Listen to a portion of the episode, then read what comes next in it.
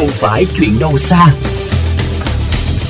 Quý vị thân mến, là huyền đảo du lịch, những năm trở lại đây, Phú Quốc, Kiên Giang đang đối mặt với nạn ô nhiễm rác thải trầm trọng. Theo khảo sát được thực hiện vào năm 2021 của Tổ chức Quốc tế về Bảo tồn Thiên nhiên tại Việt Nam, WWF Việt Nam, tốc độ phát sinh chất thải rắn trên sông Dương Đông, Phú Quốc trung bình vào khoảng 200 kg mỗi ngày.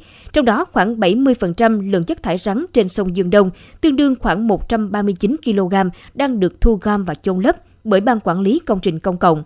Trong chương trình ngày hôm nay, mời quý vị cùng tìm hiểu về thực trạng nguồn chất thải rắn tại khu vực này qua trao đổi của phóng viên VOV Giao thông với bà Nguyễn Mỹ Quỳnh, quản lý dự án hợp phần khu bảo tồn biển WWF Việt Nam. Xin được chào bà.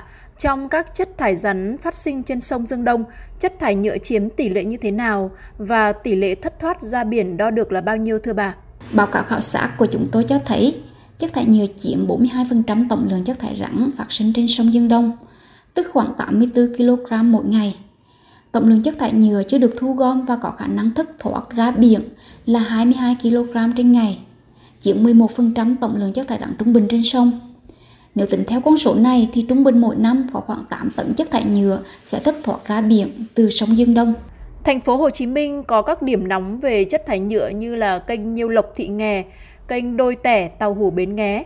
À, báo cáo khảo sát đã đưa ra những cái so sánh cụ thể như thế nào về tốc độ phát sinh chất thải nhựa giữa khu vực sông Dương Đông và các điểm nóng này tại thành phố Hồ Chí Minh ạ? Kết quả khảo sát của chúng tôi là cho thấy tỷ lệ chất thải nhựa phát sinh trên sông Dương Đông hiện rất lớn, chiếm khoảng 42% tổng lượng chất thải rắn. So với kết quả được ghi nhận trong khảo sát năm 2016 của các chuyên gia nói trên về thành phần chất thải nhựa, trên kênh Nhiêu Lộc thì nghe chỉ chiếm 11% và trên kênh Đôi, Tẻ và tàu hũ Bến Nghé là 26%, thì tỷ lệ này đang cao hơn gấp 1,5 đến 3,8 lần. Thưa bà, để giảm thiểu chất thải nhựa thất thoát ra biển thì WWF Việt Nam có những đề xuất giải pháp cụ thể như thế nào ạ? Một là nghiên cứu lắp đặt các cái bãi rác hoặc thiết bị vớt rác tự động tại các vị trí phù hợp nhằm hỗ trợ công tác thu gom chất thải nhựa trên sông được hiệu quả hơn. Hai là bố trí các điểm đổ chất thải tập trung trên bờ À, và phân tán dọc hai bờ sông tạo điều kiện cho các hộ gia đình và tàu thuyền bỏ rác đúng nơi quy định. Bên cạnh đó cũng cần tuyên truyền, vận động nâng cao nhận thức đối với nhóm hộ gia đình và tàu thuyền sinh sống và làm việc dọc theo sông Dương Đông.